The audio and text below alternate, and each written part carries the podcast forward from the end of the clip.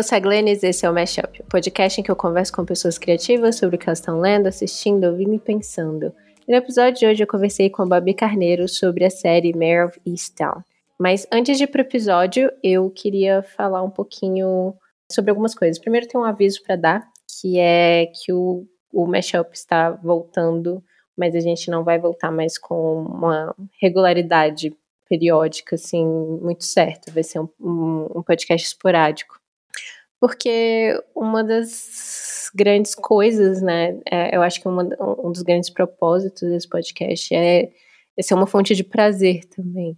E ele estava se tornando um trabalho, né, em, em vários níveis. E um, um trabalho que estava acrescentando a minha estafa e, enfim, eu estou possivelmente com burnout novamente. Então, é, eu tive que, que, parar e repensar um pouquinho como, como seria possível né, retomar o podcast. Por enquanto é isso. Vão ser episódios que vão acontecer quando eu conseguir e quando eu quiser. Espero que vocês estejam bem, estejam protegidos, vacinados. E é isso. E a outra coisa sobre a qual eu queria falar hoje é que teve um momento nesse, nesse episódio do podcast em que eu estava conversando com a Babi e que a gente é, tocou num assunto que era algo que eu queria desenvolver, só que a conversa foi seguindo e aí eu perdi o fio da meada. E aí eu queria retomar aqui para trazer outras reflexões que não têm exatamente a ver com o tema do episódio. É, mas vocês vão entender, eu acho, é, a minha linha de raciocínio quando eu começar a falar. Então, tem um determinado momento do episódio que a gente começa a falar. Essa série sobre a qual a gente falou, Mare of Easttown, é uma série de ficção, mas ela vem aí também acompanhada né, com outras várias obras que estão acontecendo no momento que, que de alguma forma se relacionam com crime e algumas delas são as obras de true crime, né, que são obras baseadas em crimes que realmente aconteceram, seja documentários ou podcasts, ou até é, narrativas fictícias é, inspiradas pelos eventos de, de crimes reais. E aí a Babi comenta nesse momento do podcast que existe né, uma diferença entre você estar tá consumindo uma obra fictícia em que você vê aqueles crimes, mas aqueles personagens, aquelas, até aquelas atrizes e atores vão sair dali e tá tudo bem, né? E agora esse interesse por crimes reais e por pessoas que realmente passaram por aquelas situações ou cometeram crimes, é, de onde vem esse desejo também, né? E aí eu se relaciona muito com uma coisa que eu, que eu venho pensado nos últimos tempos, a gente fala muito sobre como personagens, de alguma forma, são formas de a gente humanizar mais as pessoas, né? De a gente se conectar mais os personagens, ver as contradições deles e tal. Mas eu tenho pensado muito no, no oposto, né? Quando, quando a gente pega uma pessoa real e transforma ela num personagem, ela, a gente desumaniza ela de alguma forma. E isso acontece muito no true crime, né? Porque as pessoas estão vendo todas aquelas situações e muitas vezes não tem uma, um desfecho. Mesmo quando tem um desfecho, as pessoas ainda questionam, né? Se uma pessoa realmente matou aquela e ficam conjecturando, assim, sobre, sobre pessoas que realmente existem, né? Como, como se a, aquelas vidas, aquelas, aquelas pessoas não, não, não fossem apenas personagens, né? Que, que você está analisando, assim. E aí isso ficou muito claro para mim esses dias que eu estava eu estava lendo uma entrevista que a Amanda Knox deu. Amanda Knox, para quem não sabe, é, é, uma estadunidense. Ela estava morando na Itália um tempo, estudando lá, e ela tinha uma colega de, de, de casa, assim, e a colega dela foi assassinada e estuprada. E ela foi. E a Amanda Knox foi presa, como se ela tivesse instigado aquela, aquele assassinato, ela tivesse envolvida naquele assassinato de alguma forma. Ela passou é, alguns anos presa e alguns anos. É, enfim, eu acho que no total ela passou uns oito anos tentando é, provar a inocência dela. E ela provou, né, que ela foi exonerada e voltou para os Estados Unidos, etc.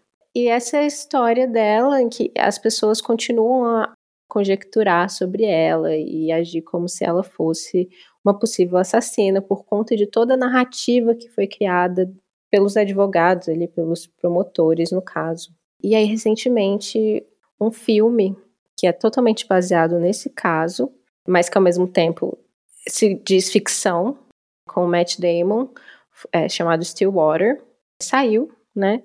E o filme basicamente conta essa história e dando a entender que ela de fato era em algum nível responsável por esse por esse assassinato e esse estupro da colega de quarto dela. E aí eu acho que essa essa história me fez pensar muito sobre sobre isso, né? Sobre como essas essas pessoas reais que passam por situações é, terríveis, né? Nesse caso, ser acusada falsamente de, de, de, de, assassinato e passar anos na prisão e literalmente ter que provar a inocência dela. E isso vai ser sempre de alguma forma contestado, nem que seja, nem que nesse caso do filme, as, eles não estão falando ah, ela cometeu esse crime, porque eles estão dizendo que é ficção, é só inspirado pelo, pela, pela Amanda Knox. Eles não usam o nome da Amanda Knox, né? Eles, eles mudam várias coisas, mas mantém ali também é, a ideia de que teve essa inspiração, porque também é uma forma de vender o filme, né? E, e aí eu fiquei pensando muito, né, dessa, sobre essa desumanização através de transformar as pessoas, pessoas reais em personagens. E, e eu vi isso acontecer também em mais dois casos reais, assim, aí esses não têm a ver com, com crimes verdadeiros, que foram dois contos, um conto chama The Kindest e o outro chama Cat Person. O conto Cat Person viralizou alguns anos atrás, saiu o livro depois, e o The Kindest não foi o próprio conto que viralizou, mas um artigo do New York Times explicando a história por trás do conto que viralizou.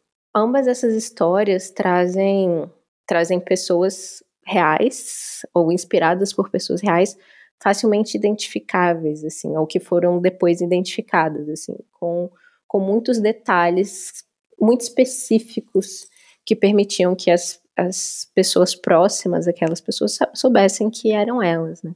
Enfim, e esses dois contos podem trazer, de, gerar diversos e diversos e diversos debates, mas eu fiquei pensando muito nisso, da, dessa desumanização de pessoas reais, porque são dois contos que são, no caso do Cat Person, é uma mulher branca, é, escrevendo sobre um homem cis, o The Kindest é uma mulher asiática escrevendo sobre uma mulher branca.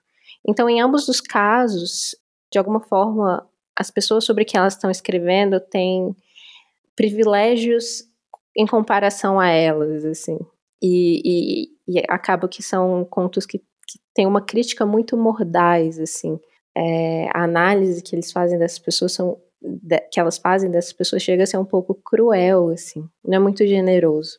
E, e aí eu fico pensando nessa questão dessa dessa, dessas críticas, né? Que, claro, que, que a, a ficção está aí também para a gente perceber, né, o, o, outras pessoas e a sociedade em que a gente vive e muitas vezes fazer críticas a elas, mas algo me incomoda, assim, em, no fato de, no caso de, desses contos específicos, serem, serem pessoas muito facilmente reconhecíveis, né, entre dentro ali do, dos, dos grupos sociais a que elas pertencem, os círculos sociais a que elas pertencem. E, e aí eu percebi uma coisa que eu fiz e que agora eu, eu, eu, eu não sei como eu me sinto em relação a isso. Alguns meses atrás eu comentei de uma interação social que eu tive é, com um vizinho. Eu, eu tive muitas muitas reações, assim, e acabei continuando contando essa história de vez em quando. E recentemente eu fiquei mais amiga desse vizinho. A gente começou a se, se ver mais e possivelmente, sei lá, ficar um pouco mais íntimo um do outro, né? E continuei contando a história, porque eu tinha começado, porque eram coisas muito distantes, eu não estava contando nada muito próximo. Então achei ok compartilhar. E aí, conforme a gente foi ficando mais íntimo, mais amigo, é, e eu continuei contando a história. Eu fui deixando várias coisas de fora, né? Tanto para preservar essa pessoa, esse meu vizinho, quanto para me preservar também. E, e, e, eu senti que essa nossa tendência, né, a, trans, a narrativizar as coisas e, e, e, acaba transformando as pessoas naturalmente em personagens. Então eu, eu contei de certa forma, sem dar várias, várias contextos e nuances no Twitter para preservar a mim e a ele, mas acabei caindo em vários estereótipos, né? Porque ele é um homem branco, cis, hétero, é, que, que, que vai para academia, ele é parte de um mundo muito diferente do meu, assim, porque ele tem, vem desse lugar bastante heterotop, assim. Conversando, falando sobre isso no Twitter, né? Acaba que a, a gente vai colocando essas histórias dentro de uma estrutura que entram, sei lá, no caso desse meu vizinho, pareceu uma comédia romântica em, em alguns casos, né? Tipo, duas pessoas muito diferentes que, que se encontram e de repente, né, tem, tem, tem algum tipo de afinidade, assim, enfim. E aí eu fui também, é, nisso de contar e de ter a reação das pessoas, fui, fui me sentindo, tipo, né, instigada a continuar contando, assim, até que chegou um momento que eu pensei, cara, mas a partir daqui eu não posso mais contar, sabe? Tipo, agora ele é uma pessoa muito real para mim. para eu contar de forma tão leviana, até porque o Twitter é um lugar também que, que não permite muita complexidade, porque são poucos caracteres, enfim. E toda a questão também de eu querer, né, é, não querer expor a mim e, e a esse meu vizinho. E é, e, e é, mas é engraçado, porque a partir do momento que eu comecei a, a criar, a, a contar e colocar essa história com o vizinho dentro de uma narrativa, existiam certas expectativas das pessoas também. Então as pessoas queriam que a gente ficasse junto, por exemplo. E, e aí eu comecei a ficar pensando o quanto isso estava tá influenciando, tipo, as minhas ações na vida real, assim, a partir de, de contar essas coisas. E, e aí, enfim, e agora eu tô eu não sei como eu me sinto, mas eu me sinto um pouco desconfortável, assim, de ter compartilhado tanto. E é isso, eu não vou mais contar essa história no Twitter, porque esse vizinho se tornou uma pessoa muito real para mim. Agora a gente é bastante amigo, assim. Então, se você tá acompanhando é, essa saga do vizinho, a história acabou por ali, até onde eu contei. É isso. É, o resto, quem sabe, um dia, se eu tiver autorização dele, se ele sentir à vontade, eu posso contar mais dessa história. Então é isso. Vamos pro episódio?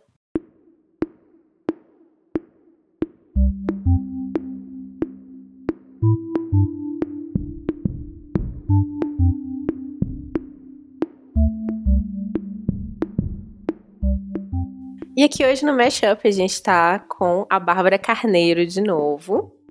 É... Seja bem-vinda, Bárbara. A Bárbara é... ela é historiadora e ela é podcaster. Ela tem um podcast chamado Pitoresco, que é incrível e tá né, é, na sua fase de finalização por agora. Então, super recomendo. É... Tudo bem? Tudo bom. Tô acabando a primeira temporada, né? Vamos ver se em algum momento. Ah, é? A existe temporada. um fôlego pra. Eu acho muito chique falar temporada, mas. Nossa, porque muito. se acabar, foi simplesmente tipo, ah, foi uma temporada. Tipo, tava tudo certo. E se continuar, é tipo, ah, vem aí a segunda temporada. Fica super em aberto. Nossa, arrasa. Não. eu, eu falei assim como se, como se fosse terminar, desculpa. É, tá terminando a primeira temporada, então. E, e é isso. Você quer falar um pouquinho do podcast para as pessoas? Ah, o podcast foi um pouco um, um desejo na pandemia, assim, de experimentar uma coisa nova. É, tinha uma vontade de fazer um podcast desde que eu comecei a consumir esse, esse formato lá para 2016, assim. E aí foi quando eu tive essa oportunidade mesmo, né, de sentar e fazer e conversar com pessoas. Então foi muito interessante, assim, de poder me conectar com pessoas num momento em que estava muito difícil se conectar com pessoas, assim. Uhum. E, e ele é sobre cultura visual, né? Então tem vários vários aspectos da cultura visual, não é só artes visuais, mas tem um pouco também, a gente fala de cinema, e, e não sei se eu vou continuar com ele, fica aí em aberto, assim, mas acho que foi um projeto que me fez muito bem, assim, de, de conversar com pessoas interessantes, sabe? Acho que acho que você sente isso também. Exatamente o que eu ia falar, eu compartilho desse sentimento. Matar um pouco essa saudade, assim, de trocar opiniões e visões de mundos, né? Sim, total. Tá faltando, né, aquela mesa de bar. Sim. É, mas tá bom, então é isso, vamos lá escutar o pitoresco. E hoje, aqui no Mashup, a gente vai conversar sobre a série Mare of Easttown, é, da HBO. Ela foi criada pelo Brad Inglesby, ou Brad Inglesby, eu não tenho certeza, e dirigida pelo Craig Zobel. É, e aí a gente pode começar dando um pequeno, uma pequena sinopse da série. Babi, você quer dar ou eu dou? Nossa, eu posso tentar, mas às vezes eu resumo demais, assim, também, né? Acho que a gente vai se complementando. Tá bom. É, eu não tinha ideia muito do que era a série quando eu fui ver, e o nome dela é autoexplicativo, né? Porque Mare é uma pessoa, Marianne, que é chamada de Mare, que é a Kate Winslet, e Easton é a cidade onde ela mora, né? É, acho que tem um lance. Eu fui ouvir um podcast sobre a série e tem um lance do sotaque que uhum. pega muito, assim, de ser um lugar é, muito específico, com um sotaque muito específico nos Estados Unidos, assim. E, e é um, uma série policial, né? Tipo, ela é policial, mas também é uma série um pouco sobre questões de maternidade, de comunidade, é, tem um crime para ser resolvido, alguns, né? Tipo, tem algumas histórias que vão se atravessando. É uma série em sete episódios. E eu acho que é isso, sem, sem contar Sim. tanto, né? Resumindo. Sim. E, e como, como pitoresco, ela pode. Estavam é, vendo até de fazer mais uma temporada, né? Mas é, ela tá fechou assim, né? É, a história das investigações. É. E aí, meio que a ideia é que seja ser uma minissérie, mas talvez venha a se tornar uma série, eventualmente. Sim, é meio arriscado, né? Porque Big Little Lies, por exemplo, hum. entregou bastante na primeira temporada e a segunda não tinha mais tanta coisa para extrair, assim, né? E às vezes eu, eu gosto da ideia de terminar nos sete episódios, assim. É, eu adoro coisas que terminam. é, então às vezes é melhor terminar no auge, né? Sim. É, é isso que você falou de, de o título da série já trazer, assim, muito do que ela é, né? Tanto tem o nome da investigadora e o nome da cidade, já traz uma questão, acho que, que é muito forte nessa série, que é o senso de, de comunidade que a gente encontra ali, né?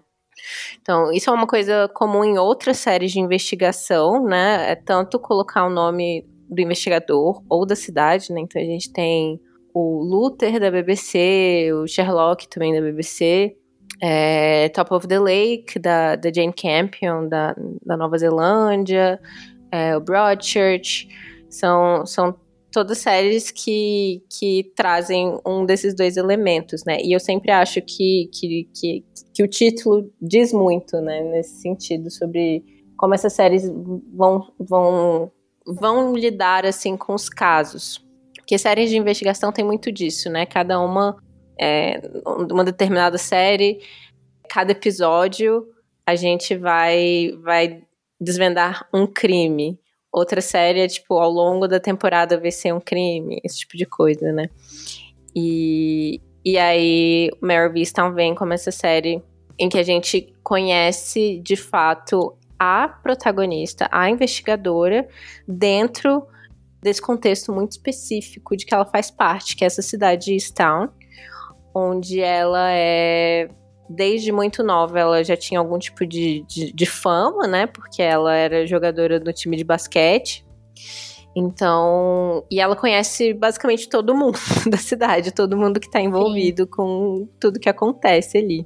Mais evidente logo no começo, né? Quer dizer, já, já parte não só com o título, mas com o primeiro, primeiro chamado, assim, né? De ah, alguém entrou em uma casa e furtou alguma coisa. E aí a gente vai descobrir que é tipo o irmão de uma amiga que tem questões com drogas e, e ela já tem uma relação até de afeto, né, com essa pessoa, assim.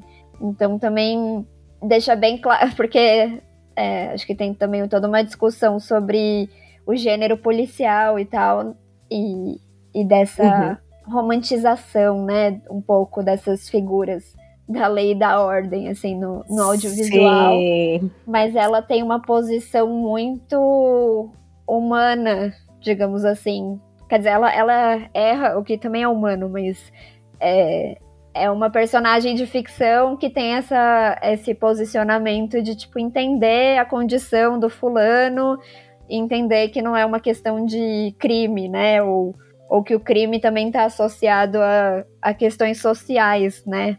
É, Acho tem muita que... coisa sistêmica, né? E ela entende isso. Sim. É, ela entende isso muito, assim, na, na, dentro da comunidade. E às vezes ela não entende tanto quando é contra ela pessoalmente, né? Porque ela leva pro lado pessoal, né? Então, tipo. É... Eu vou dar um pequeno spoiler, talvez um grande spoiler, mas ela. É um grande spoiler, na verdade. Mas ela tem uma, uma nora, né? Que. Uma nora, assim. É a mãe do neto dela, que com quem ela tem uma relação muito complicada, porque ela era usuária de drogas, né? E, e, ela, e elas começam a lutar, é, a brigar pela, pela custódia, né? Do, do neto, da criança. Então, nesse momento, ela toma algumas escolhas, assim, vendo desse, desse lugar de, de poder dela, né? Que são bastante complicadas, né? Sim. É, ela faz uma escolha antiética, assim, de. né, de. sei lá. Acho que eu vou abraçar o spoiler e, e é, incriminar é a, é. a mãe do neto, assim, por uma escolha de achar que ela é a melhor opção para cuidar dessa criança. E mas eu acho que tem a coisa de saber a história das pessoas, né? Então, é, mesmo quando ela quando existe um protesto com relação a ela, com relação a como o departamento dela está lidando com uma investigação que não está se desenvolvendo bem do desaparecimento de uma garota, é, ela entende a dor da mãe, por exemplo, né? Ela, ela sabe quem é essa mãe. Então, ela também consegue fazer algumas separações, assim, de não levar para o lado pessoal algumas questões, porque ela sabe a história das pessoas, né? Morando nesse lugar e Sim, crescendo com essas pessoas, assim. Com certeza, tem níveis, assim, né? É, tem essa, essa mãe que tá com uma filha desaparecida, é a Katie Bailey, e ela fica aparecendo no jornal e falando que a polícia não tá fazendo o trabalho dela, né? E aí. E as duas, né? Tanto a Mare quanto essa, essa mãe, elas foram do mesmo time de basquete, né? Então, uma das primeiras interações que a gente vê, né, entre elas. A primeira interação que ela, a gente vê entre elas diretamente, é tipo elas no, na fila, assim, porque elas vão. Elas estão comemorando um, um, grande jogo, né? De, de 25 anos atrás. E ela, tipo. É, e a Mary meio puta, assim, tipo, falando com ela, mas ao mesmo tempo vem desse lugar de, tipo, eu conheço essa pessoa, eu estou me sentindo pessoalmente atacada, mas em vários níveis ela ela entende por que, que ela tá fazendo aquilo. E a, e, a, e, a, e a mulher fala, tipo, não é sobre você, é tipo, é, é, é a minha filha, eu, fa, eu faria isso com. Eu tô faz, falando sobre o departamento de polícia, né? Então tem o tempo todo essa humanizar, individualizar as, é, os indivíduos mesmo, mesmo que eles façam parte de, de um sistema maior, assim, né? E aí eu acho que nisso entra o que estava falando antes sobre a questão da polícia, porque agora vou trazer para uma coisa meio pessoal minha, que há muitos anos eu, eu sou meio obcecada, assim, por, por séries de investigação. Eventualmente também fiquei muito pilhada com true crime e tal. E isso começou a virar um, um, um problema, assim, para mim, um dilema. Sim. Por quando eu, eu comecei eu a. Tô muito feliz com essa, com essa pauta, porque eu, eu me identifico muito. Pois é, porque conforme, tipo, eu fui ficando mais velha, amadurecendo certas ideias, eu fui ficando cada vez mais anti-polícia, né, antipunitivista. E, e eu fiquei muito em crise com isso, né, com todas essas séries, esses filmes que eu amo, que são basicamente essa glorificação, né, do, do trabalho do, do policial, que muitas vezes é, uma série que eu gosto muito, por exemplo, que é Luther, é, traz um, um, um policial é, que é interpretado pelo maravilhoso Idris Elba.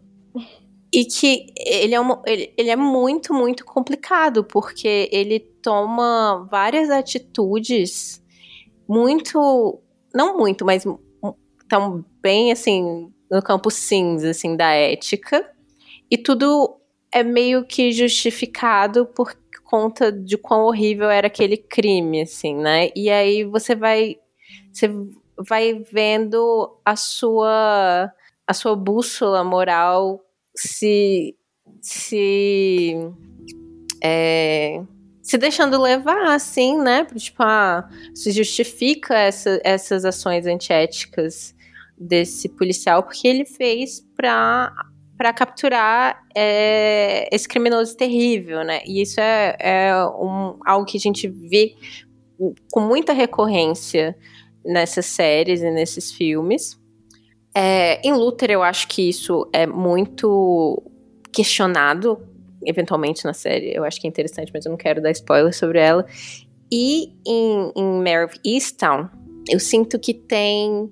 É, tem, tem, tem, esse momento, né, que ela, ela é, toma uma decisão extremamente antiética de, de, de implantar drogas no carro da, da, da mãe do, do neto dela, para ela perder a guarda. E eu sinto que, que a suspensão, ela é suspensa depois disso, né? E, e é uma cena comum, né? Uma cena que a gente vê, a, é, me, dá, é, me dê o seu distintivo, a sua arma, né? Nessas séries, que tipo... E aí a gente meio que fica do lado do, do, do policial, dentro da narrativa que eles constroem. Em Mare, eu não sinto que eles fazem isso. Tipo, tem esse momento, mas a gente vê que ela claramente usou aquilo por motivos pessoais é, e, e, e, a gente entende o castigo dela, né? Essa suspensão.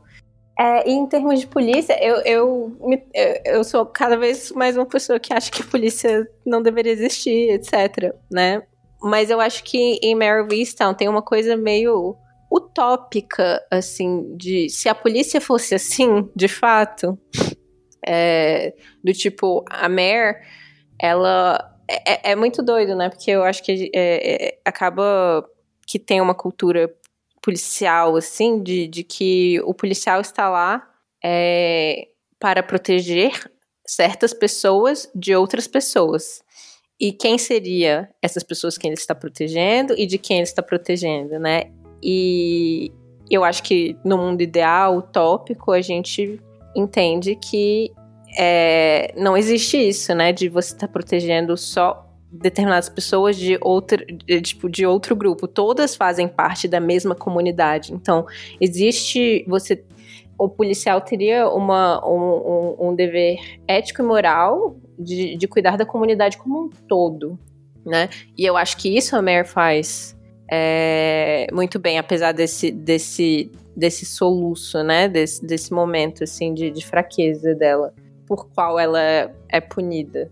Sim, mas eu, eu acho que hum. isso tem um pouco, tipo, voltando um pouco pra coisa do true crime, assim, é, eu acho que essa é uma distinção importante, que talvez ah, seja sim. uma discussão boa, tipo, uma discussão é, da, do nosso tempo também, né? Porque ela é um personagem fictício, né? Então ela uhum. faz parte também de uma tradição, assim, você falou de várias séries policiais e tal mas uma tradição que remonta ao século XIX dos romances policiais, né? Desse gênero, assim, de, de um investigador que vai coletando as pistas e, e de uma audiência ávida por acompanhar esse investigador. É, tem uma construção é, cuidadosa, né? O, o às vezes cuidadosa, às vezes se o autor é ruim, não tão cuidadosa, uhum. mas de Sherlock Holmes, de Agatha Christie, né, com Poirot, Miss Marple, é, acho que tem toda uma tradição, assim, de é, não só as pessoas que produzem esse gênero, mas as pessoas que consomem e, e querem ter essa, esse, acompanhar, né? Acho que esses primeiros, assim, Sherlock Holmes, é, Poirot eram muito mais intelectuais, né? Eles nem precisavam ir na cena do crime, eles conseguiam pegar todas as pistas e entender o criminoso a partir do seu próprio gabinete, assim. Mas aí eu também vejo que, tipo, ao longo do tempo, há, há uma certa mudança desses detetives, assim, da figura desses detetives que vão se tornando moralmente mais problemáticos, assim. Acho que o, o personagem do Bellini, do, do Tony Bellotto, né? É um pouco isso, o Espinosa do também do Garcia Rosa é, também entra nessa tradição. Tipo, tem vários detetives mais contemporâneos, assim, que, que são figuras com questões morais, né? Tipo, que são o bad cop também, né? São o policial mau e o policial bom. Só que isso é um gênero, né? Um, é uhum. uma. As pessoas estão lá e estão desenvolvendo esses personagens, esses cenários, essas tramas. E aí acho que quando a gente leva isso pro true crime e pros crimes reais, né? E fica acompanhando isso como se fosse uma novela e com vilões e, uhum. e heróis, aí eu acho que a gente extrapola um pouco o, às vezes até o bom senso, assim, né? Acho que é, para que que serve narrativas de crimes reais, né? Quem são essas pessoas que são expostas é, nessas narrativas? Por que que as pessoas querem consumir isso, né? Da onde vem esse desejo um pouco mórbido? Porque, querendo ou não, Meryl Fiston é ficção, né? Então, desligou, beleza. Kate Winslet não tá sofrendo na casa dela. Eu espero. Tô torcendo para que não esteja. Mas numa história real, tipo, existem inúmeras pessoas envolvidas, né? Sim. E, e isso virou um grande filão também, assim, né? De, de entretenimento e de consumo de conteúdo mesmo. Sim, e é, eu acho que é, é, algo que a gente sempre teve um interesse, assim, como sociedade, né? Crimes reais, tipo, desde, assim, do, do, dos... É, sei lá, eu, eu, eu tava pensando nisso esses dias, porque eu terminei de assistir outra série da HBO, que é aquela... É, eu tinha lido o livro antes também, I'll Be Gone in the Dark, que é uma série de true crime, e eu terminei de assistir, eu tava na casa da minha mãe nesse dia, porque tava vendo HBO lá.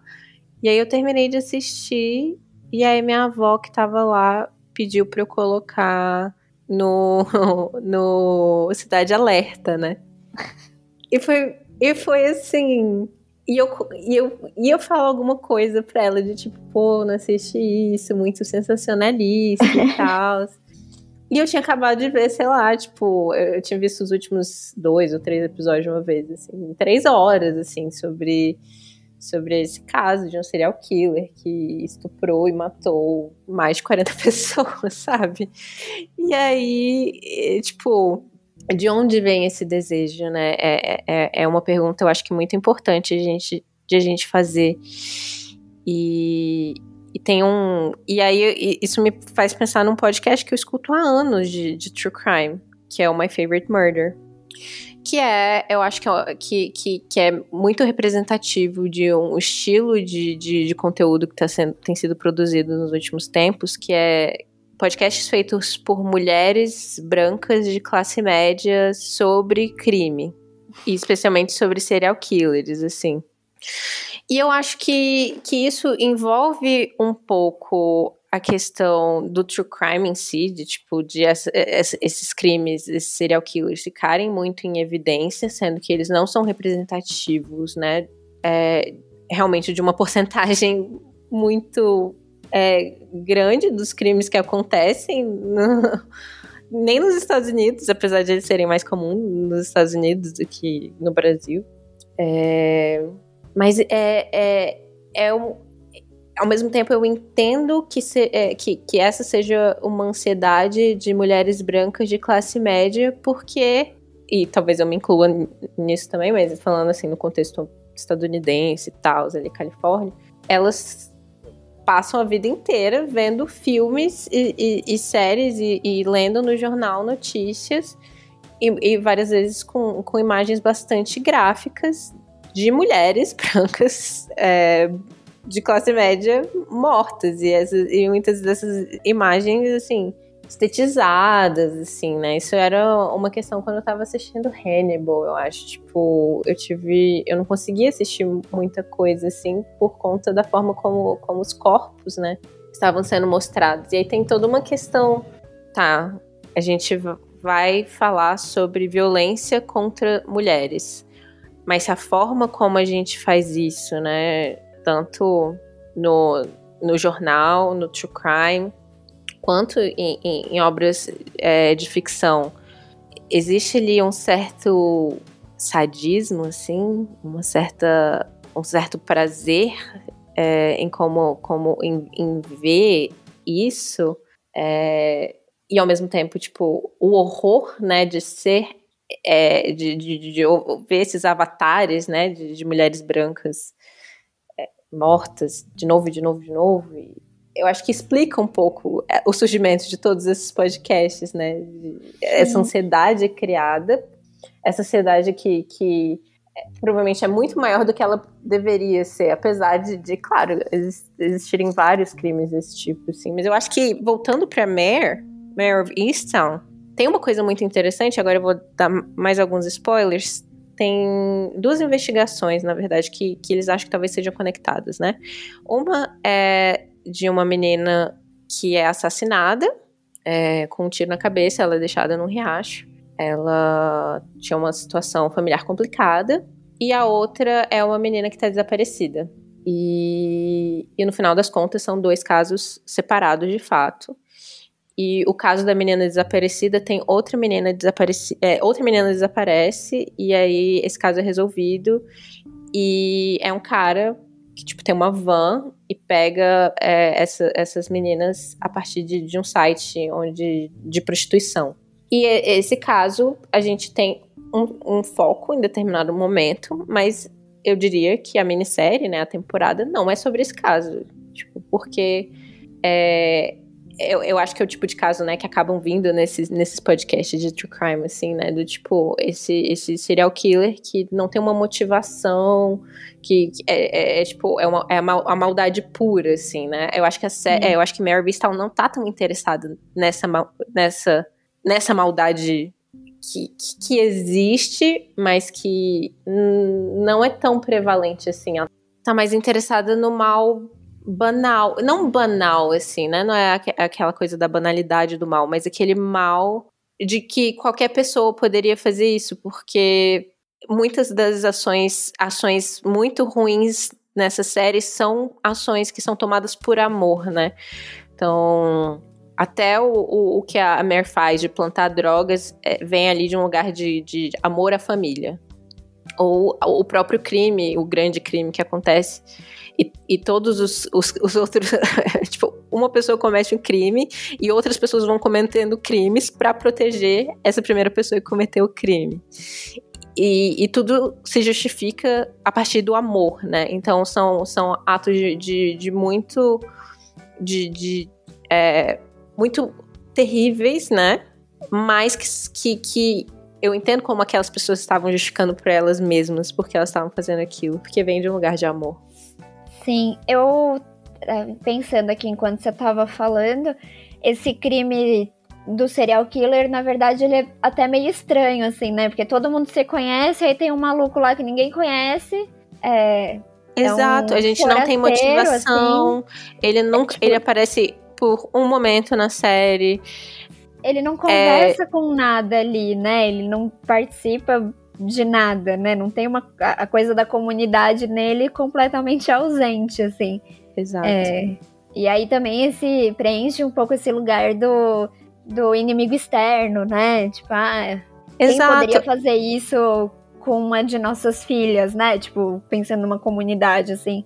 E, e aí, claro que vai ser uma pessoa de fora, porque ninguém teria coragem de fazer uma coisa horrível, tipo, dentro desse lugar tão supostamente coeso, né? E aí eu acho que por outro lado, é, e aí tem um pouco a ver também com uma outra perspectiva de crimes reais, assim, é a ideia de que todo mundo comete crime, né? Uhum. De quem, quem são os criminosos. Tipo, o filho dela se drogava. Tipo, isso é uma, é, é uma infração à lei. Tipo, não tá de acordo com as regras da comunidade, né? Ou ela faz uma coisa errada contra a mãe do neto. Tipo, ela também é uma criminosa. Existem vários, vários crimes, e isso na vida cotidiana da gente também, né? Se a gente parar para pensar se a gente segue todas as regras o tempo todo, não, né? Sim. Eventualmente a gente desliza, claro que existem penas diferentes para cada uma delas, assim, mas também é um pouco esse lugar do que é um crime, né? Tipo, por que, uhum. que alguns é, vão ter esse destaque? Acho que isso também coloca um pouco a discussão do, do de, dessa fatia demográfica da sociedade que se interessa tanto por crimes de serial killers, né, de mulheres brancas e tal. É, também quem são as vítimas, né? E, tipo, uhum. é claro que existem outras vítimas, mas por que, que elas não aparecem? Por que, que é media, medializado, mediatizado, né? Um crime com uma mulher branca e com uma mulher negra não, né? Acho que Acho que Mind Hunter, por exemplo, que te, traz essa discussão, né, do que é um, um serial killer, por exemplo, né, que é o, esse esforço de traçar um perfil, ele levanta um pouco essa discussão quando se encontra um, um serial killer que é negro e cujas vítimas são negras da periferia dos Estados Unidos, né?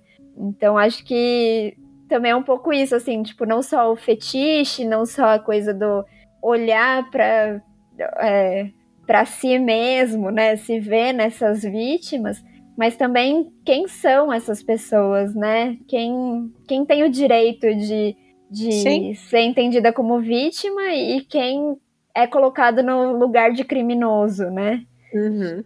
E quem nem existe também, né? Aí tem isso, Sim. tipo, eu fico pensando muito nisso, de, de, como essa obsessão com o true crime dessa, dessa fatia demográfica bem específica vem de um lugar também de de trauma, eu acho, de estar tá exposta a esse, é, é, a esse tipo de, de, imagem violenta e achar que você pode sofrer, mas nem estar lá, tipo, nos Estados Unidos, por exemplo, dentro da, das comunidades indígenas, é muito, muito, muito comum mulheres serem estupradas e desaparecerem e, e esses casos são esquecidos, assim, né?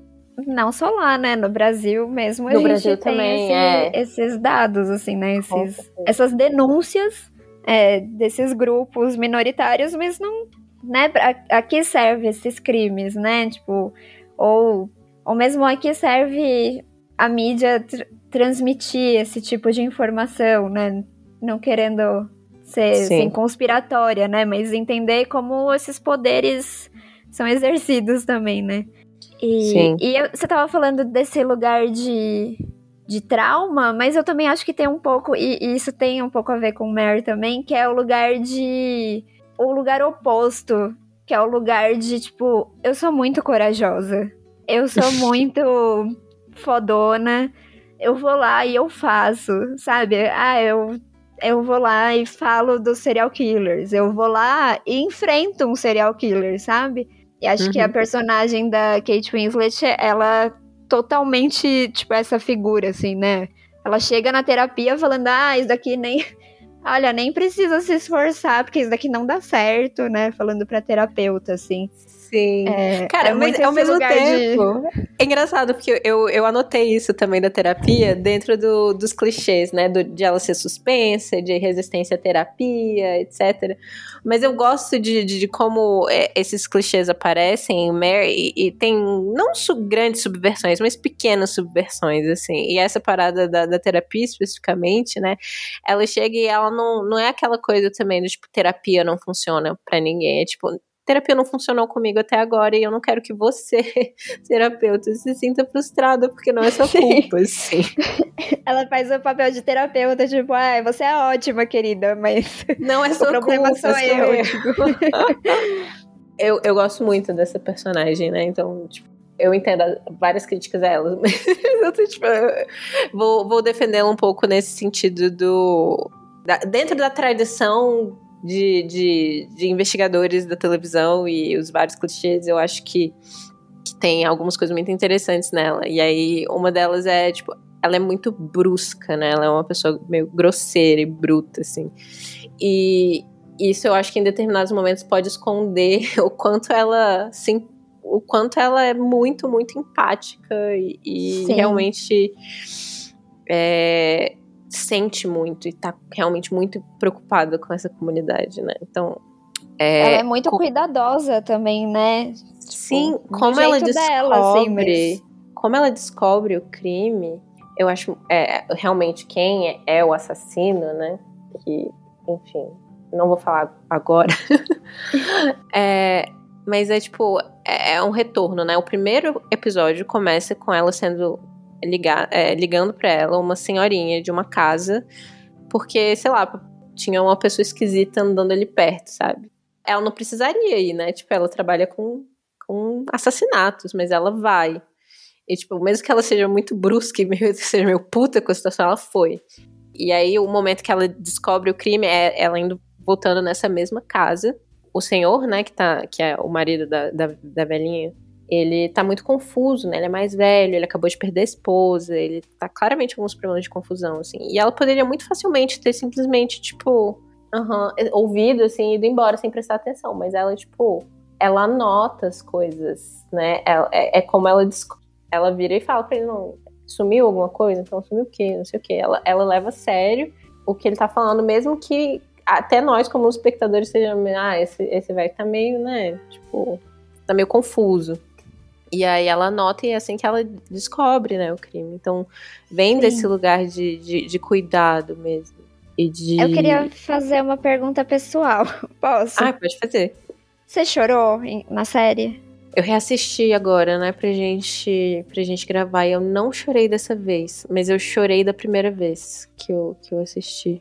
Então, porque eu me vejo muito na Mare, assim, tipo, nessa coisa meio brusca, meio, ai, ah, tá bom, quer, quer, não quer, não quer, tipo. Mas eu fiquei muito sensibilizada em várias partes, assim, e principalmente nas que falam sobre maternidade. Nossa, Eu sim. acho que, tipo, tem questões muito. Muito. Ah, complicadas, né? assim, para dizer o uhum. mínimo mas também muito sensíveis sobre maternidade, né? Porque ela mora com a mãe desde que o filho é, se matou, então tem toda uma coisa de cuidado de uma com a outra, ao mesmo tempo em que elas são super chatas uma com a outra. Sim. Tipo, não se aguentam e ao mesmo tempo, tipo, sabem que uma precisa da outra. E é, é, muito gostosa ver essa relação, mas acho que foram as partes. E ela com a filha dela também, né? Uhum. Porque ela colocou a filha dela numa situação bem ruim, assim, e, e que gerou um trauma nela. Ao mesmo tempo, tipo, a gente não duvida nenhum momento de todo o amor que existe naquela família, assim, né? De, de todo o apoio que, que ela dá pra filha, tipo, você vai fazer o que você quiser fazer. Tipo, eu tô aqui para te apoiar, sabe? Sim. Acho que isso é muito sensível, assim. Nossa, muito. Nessa segunda vez que eu assisti agora, para mim ficou muito claro como as duas são muito parecidas. No sentido de a Mare é essa pessoa que faz parte dessa comunidade, tá ali para cuidar dessa comunidade. E isso é parte da identidade dela, né? E, e ela não conseguiu ir embora enfim, por várias questões, mas ela também não queria ir embora, né? No final das contas faz todo sentido ela estar tá ali. A Siobhan, que é a filha dela, ela ela pensa muito em ficar, né? Ela tá, tá, tá, tá nesse momento de decidir se ela vai para a universidade na Califórnia ou vai ficar. E aí coloca ali um certo uma questão romântica também para para ela, mas eu acho que é uma desculpa assim que ela tá procurando para ficar, porque ela Desde a primeira cena que ela aparece, aparece ela cuidando do, do sobrinho dela, né? E ela fazendo essa ponte entre a mãe e o pai, ela fazendo a ponte entre a mãe e a avó, ela cuidando dos amigos, que a, a, ela tem primeiro, a, no, no, princípio uma namorada super maconheira, que claramente. É, não que a maconha seja um problema, todo mundo mas a forma como ela usa a maconha. Tipo, Mas tem que usar com responsabilidade. É, exatamente. e ela, e ela tá claramente com outros problemas e usando a maconha de, de, de uma forma errada, assim, tipo, pra evitar os próximos. Enfim. Mas ela. Mas a Showman, tipo, dentro da, da comunidade dela, que são os amigos, a família, ela é a Mer, né? Só que Sim. ela é muito mais doce e meiga, né? Mas a gente consegue ver, né, é, que tem, tem algo ali. E aí ela é a, é a Mer que vai embora, né? Eu fico curiosa pra saber o que acontece com a, com a, Showban depois. Talvez uma segunda temporada renda, assim. Mas é não, muito mais pela fanfic, curiosidade, né? Então, tipo... Vamos escrever umas fanfic. Não precisa. é, mas sim, eu acho muito tocante é, essa história da, das três gerações, assim, de mulheres na mesma casa. E, e elas lidando com todas essas feridas, assim.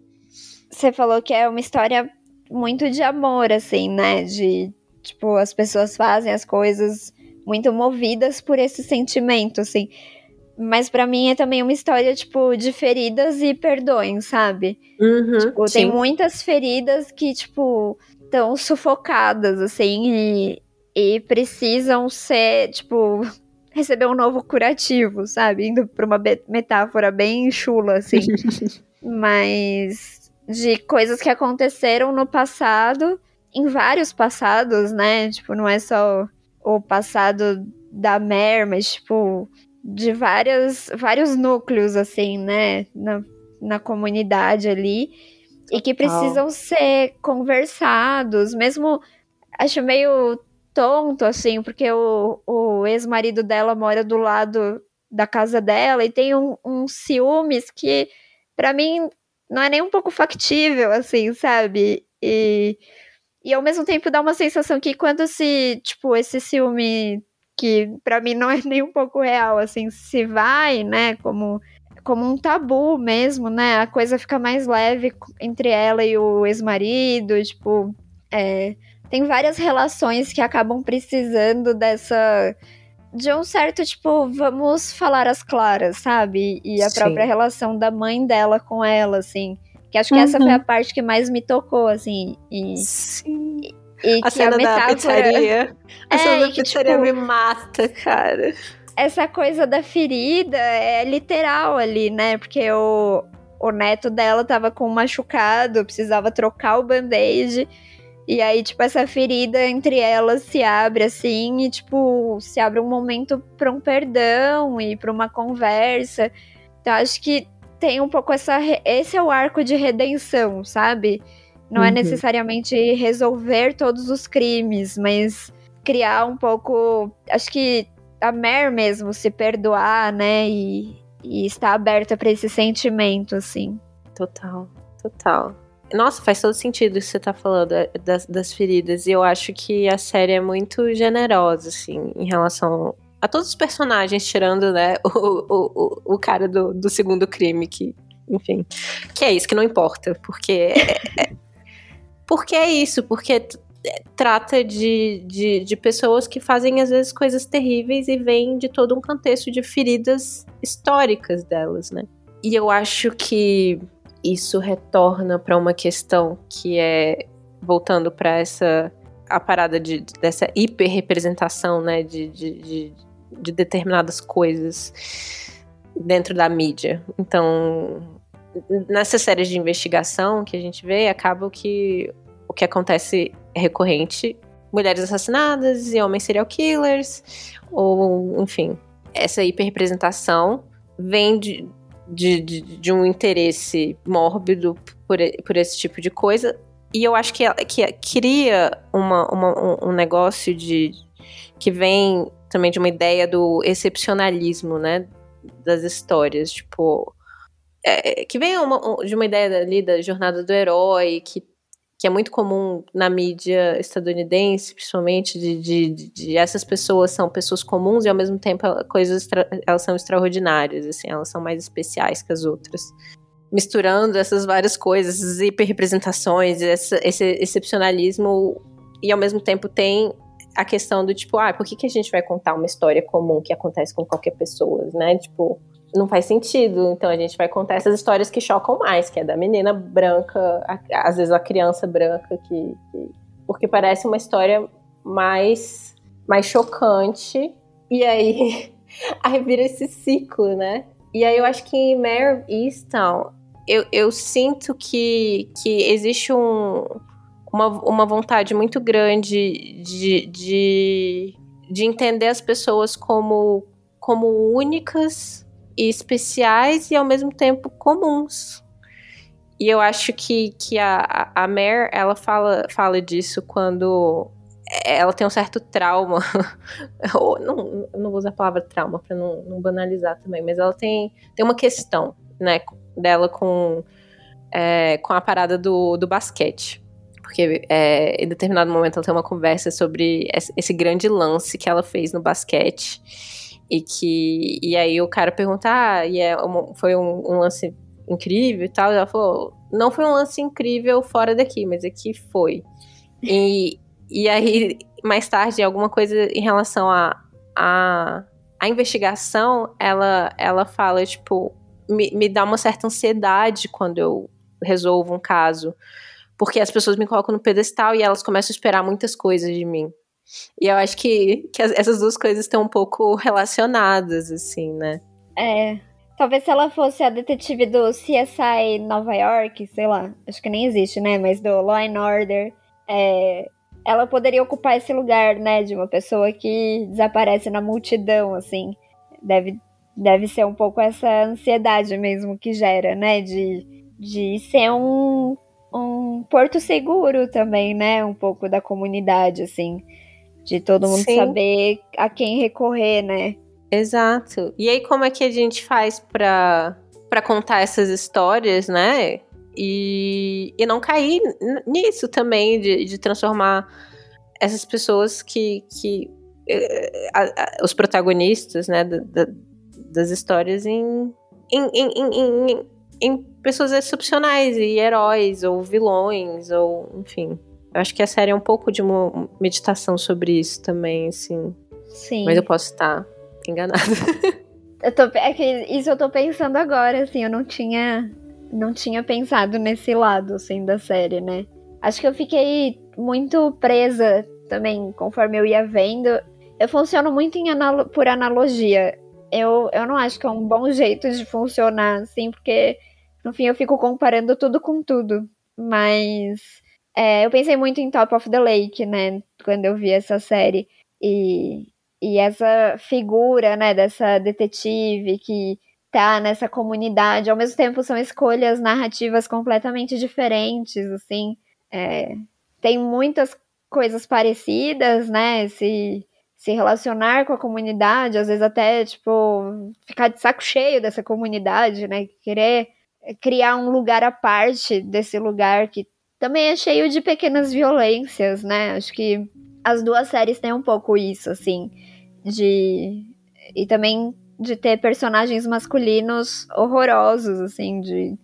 Que, que dão uma certa repulsa, porque você fala, puta, é, olha só como essas coisas são reproduzidas, né? Como não existe afeto, como essa pessoa tá, tipo, é, largada, assim, e, e, e, a linguagem é extremamente violenta, né? Então dá uma certa, um certo afastamento, assim, né? De tipo, putz, esses caras, Sim. né? Sim. Tipo, ai. É, eu acho, eu sinto isso muito em Top of the Lake. Nessa eu sinto menos, mas eu acho que eu tô um pouco mais, eu acho que eu tô um pouco mais, acho que meu feminismo durante a minha, quando eu era mais jovem, assim, era muito menos generoso, assim, né? Me deixava e eu acho que Top of the Lake tem uma parada assim também, do tipo, de não, não dá redenção para certos personagens. Sim. Mesmo. É que eu acho que em Mare a gente entende também como essas coisas foram formadas, assim, né? É. E, e eu acho legal quando esses, esses é, estereótipos também são, são quebrados, digamos. Não sei se quebrados exatamente, mas quando você vai criando uma expectativa sobre um personagem e daí ele toma um outro caminho, porque ele mostra que você que é preconceituosa, sabe? Uhum. Que você que só viu uma dimensão desse personagem. Tipo, sim. o padre o que chega, ah, que chega do nada, assim. É, o próprio Dylan, tipo, é, essas figuras. É, mais, você... mais coisas horrorosas que ele faz em nome do amor, do tipo.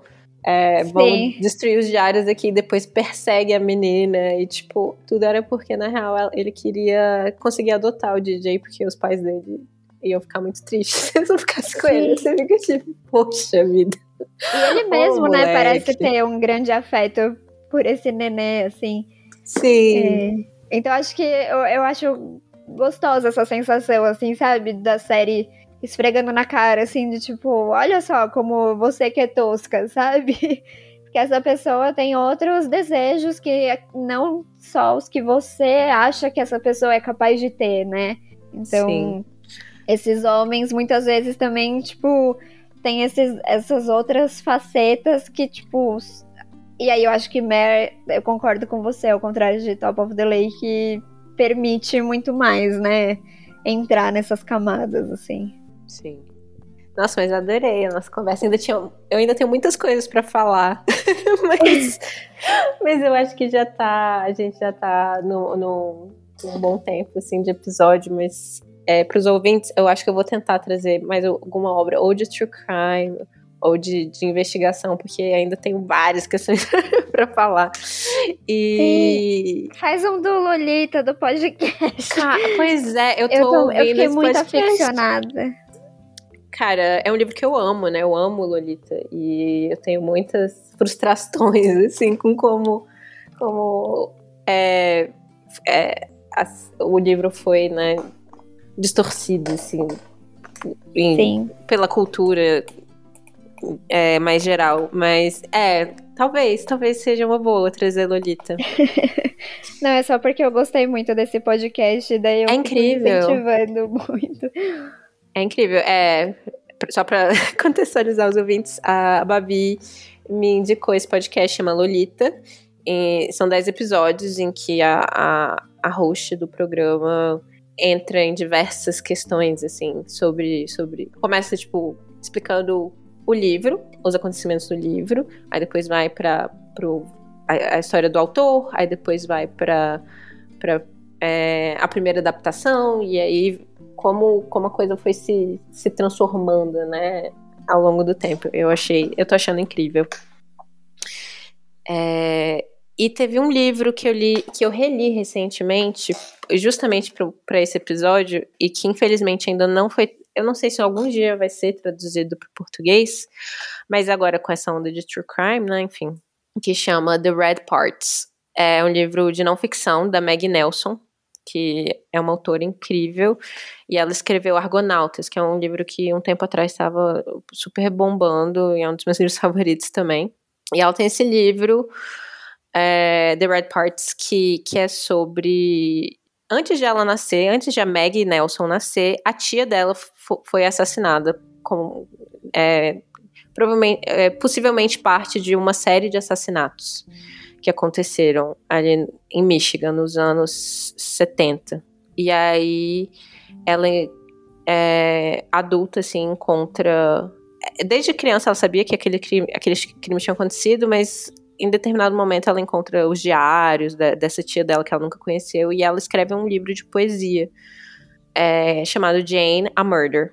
Caraca. E aí ela tava para lançar esse livro, é, lançou o livro e era isso, era um, é um cold case, foi um caso que não foi resolvido. E ela achou que nunca fosse resolvido, e de repente ela recebe um telefonema de um, de um investigador falando: a gente está reabrindo o caso, surgiu um suspeito e, e a gente vai é, voltar para. Vai, vai levar o caso para o tribunal. E aí é o um livro sobre isso. E ela é uma pessoa extremamente crítica a toda a cultura do true crime. Ela fala sobre a questão de que, que, é que ela é entrevistada por, um, por, um, por uma, uma, uma rede de, de, televisão e que em determinado momento ela, tipo, ela chega assim para dar entrevista e ela chega sem maquiagem e pergunta se ela tá bem. Ela fala, aí a mulher fala: Não, você tá bem, é, isso aqui é horário nobre é, sem gente feia e sem pessoas negras. E ela fica, tipo, chocada, assim. E, e a epígrafe do livro, uma é, é um, um, um, verso, um versículo da Bíblia, e o segundo é, é, um, é, é uma, uma citação do Nietzsche, em que ele fala é, existe uma gota de crueldade em querer saber. E aí eu acho que eu, eu li esse livro logo antes de eu começar a ouvir o podcast lá, o My Favorite Murder, e me deixou muito, tipo, será que eu deveria ouvir esse podcast, assim? E... Porque existe uma crueldade em querer saber, de fato. Sim. Nossa, é... como que chama esse livro? The Red Parts, As Partes Vermelhas. Eu queria muito que ele fosse traduzido, eu achei ele incrível. Eu acho que ele que ele joga. É, se você for ler só porque você é tipo um fã de true crime, sem estar tá pensando muito nessas em todos esses dilemas, é um, é um, livro que vai jogar muitas coisas assim na sua cara. Porque, por exemplo, é um livro. É, ela não sente muita alegria, por exemplo, quando quando ah, quando de fato é, condenam o cara, o assassino da tia dela. E ela fica pensando na família dele. Ela fica pensando que, tipo, ela fica pensando tanto na família dela, que tem um momento, assim, quando sai o, veredito, que eles simplesmente quebram, assim, e ficam, tipo, uma tristeza profunda, não tem nenhum tipo de alívio, né, que, que é ao que a gente é levado a pensar, a, a achar que as pessoas sentem, né, no, quando a gente segue essas narrativas. E ela fica pensando muito, isso vai servir a alguma coisa, sabe? Tipo, além de quebrar aquela outra família também. Então, é um livro que eu Cara, gosto muito e as minhas sensibilidades antipunitivistas são. e eu acho que tem muito a ver com, com o final da série também. Acho que quando a série acaba, você fala, putz, será que ela fez a coisa certa em descobrir quem, quem matou? Tipo, será que ela fez a coisa certa em fazer a coisa certa? Tipo, ela já tinha feito a coisa errada, né? Ela podia fazer outra vez a coisa errada. É, porque você você vê essa família, né? Você entende a história dessas pessoas. E aí você fala, Sim. pra que isso, né? É, e a gente vê ela faz, é, tem um, um, momento que eu amo, que é tipo, ela na, no casa, na casa do casal de velhinhos. E aí sei lá, alguém, alguém pichou ali, e aí eles estão tipo, ai, ah, a gente tem a câmera, será que funcionou? Não sei o quê. E aí ela vê, e ela vê que aparece o cara lá que pichou, e ela paga. Que ela fala, tipo, do que que vai adiantar, sabe? Eu acho que tem algo, uma sensibilidade bem antipunitivista também nessa série, mas eu posso estar sendo muito generosa. É uma série que eu gostei bastante, claramente. É...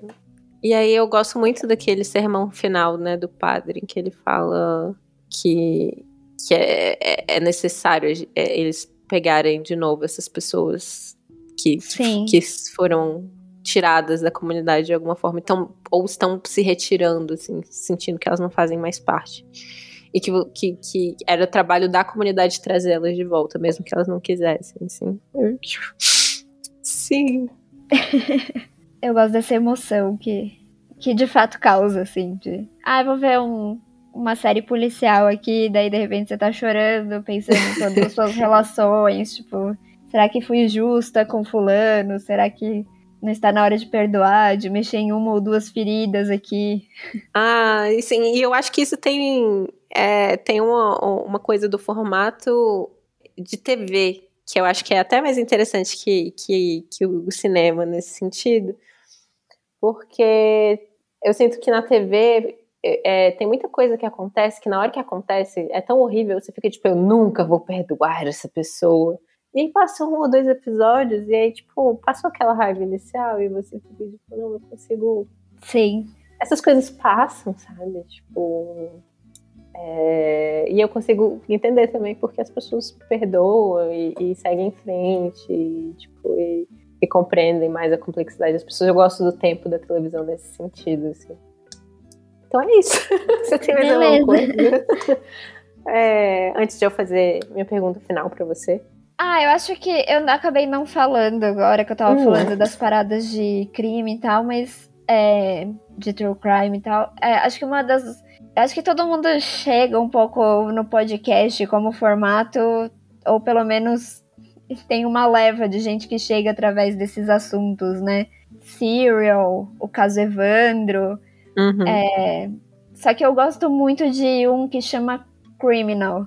E que é justamente esse olhar cotidiano para os crimes, sabe? Acho ah, que um que olhar legal. mais, mais justo até, sabe? Até mais informativo às vezes. É, tem uma, uma coisa muito humana, assim, acho que foi um.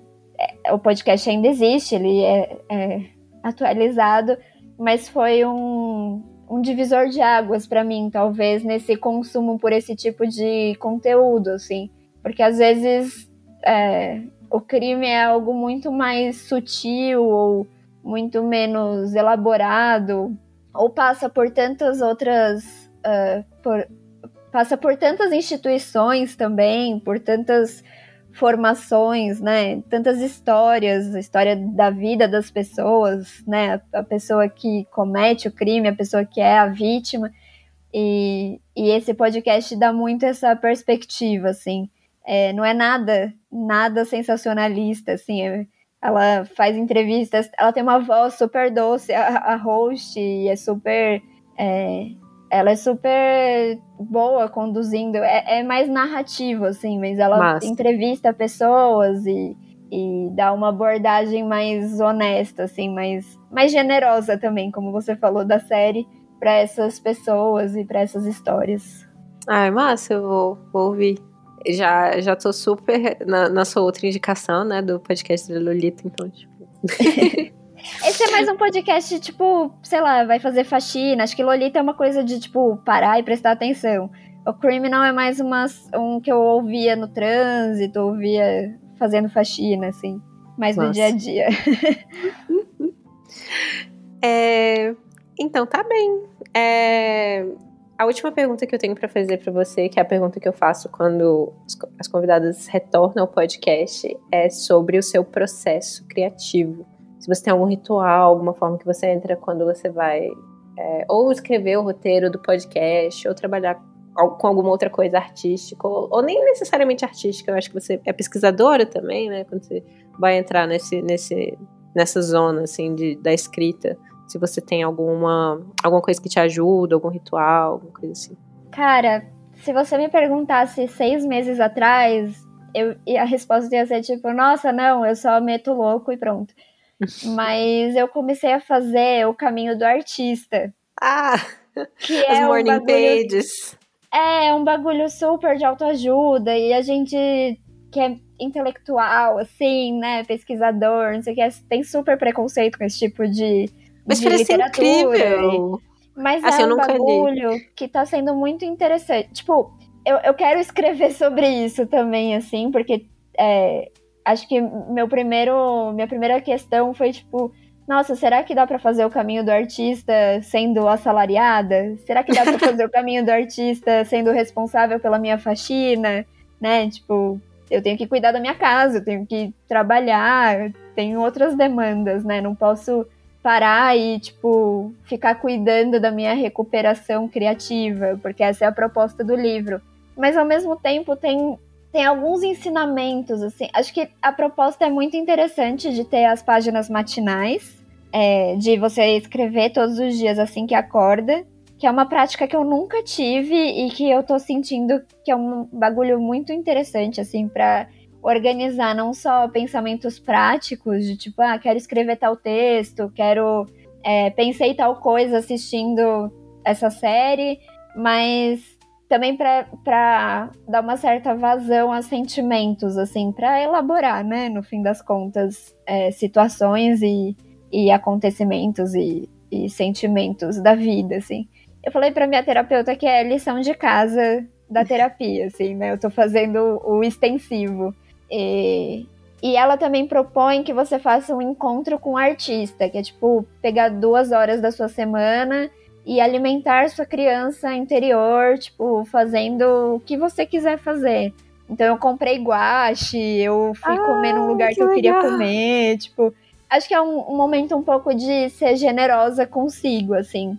Uhum. E, e tá sendo bem interessante esse processo, né?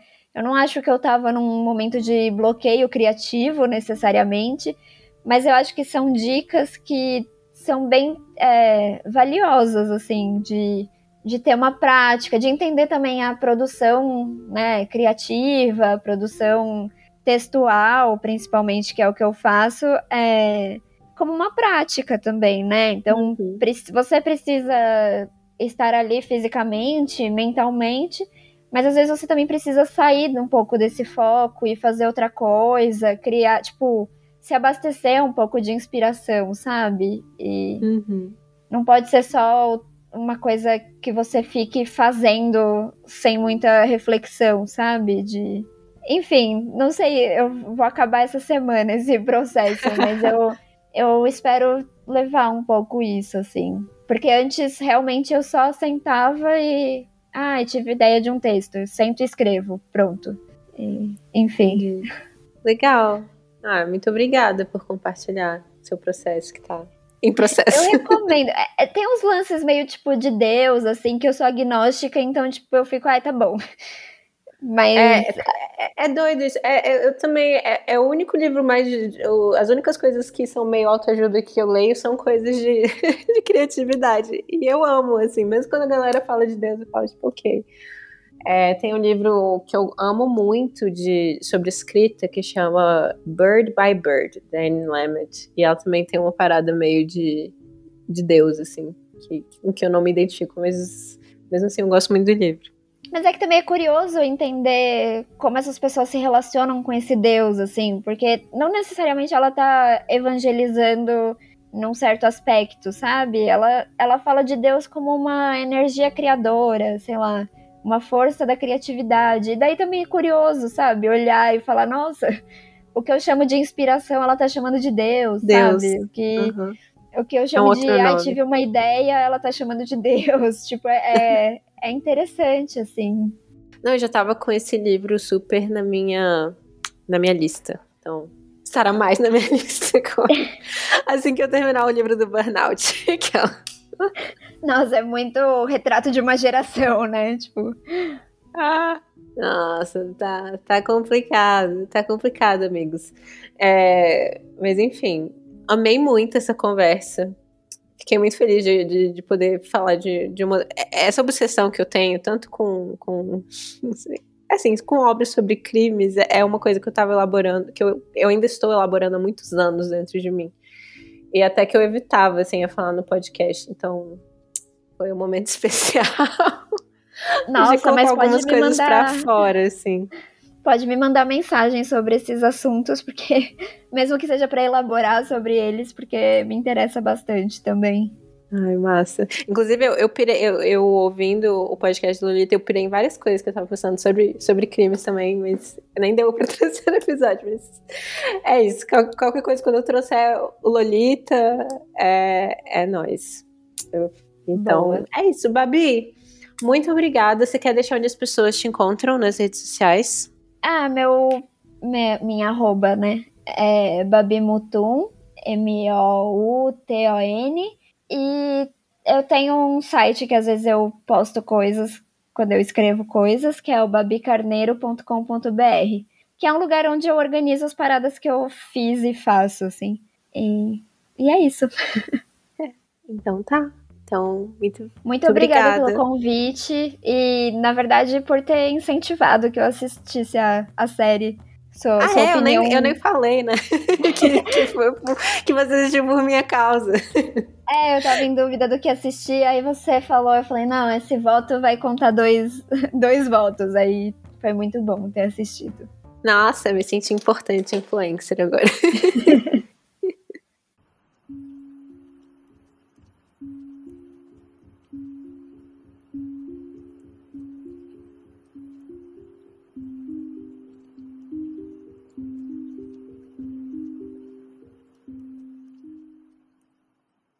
O Mashup foi criado e é produzido por mim, Glennis Cardoso, editado pelo Rafael de Paula e nossas músicas são do In Love with the Ghost e Pode Então Bear. Nós estamos disponíveis nas redes sociais, no Instagram como mesh.up e no Twitter como mesh_up. Eu sou Glennis AV, tanto no Twitter quanto no Instagram. Se você tiver como nos apoiar financeiramente, considere entrar no nosso picpay.me barra mashup. Nós temos planos a partir de um real e se você não tiver como, compartilhe com seus amigos, curta o podcast e espalhe por aí a palavra do mashup.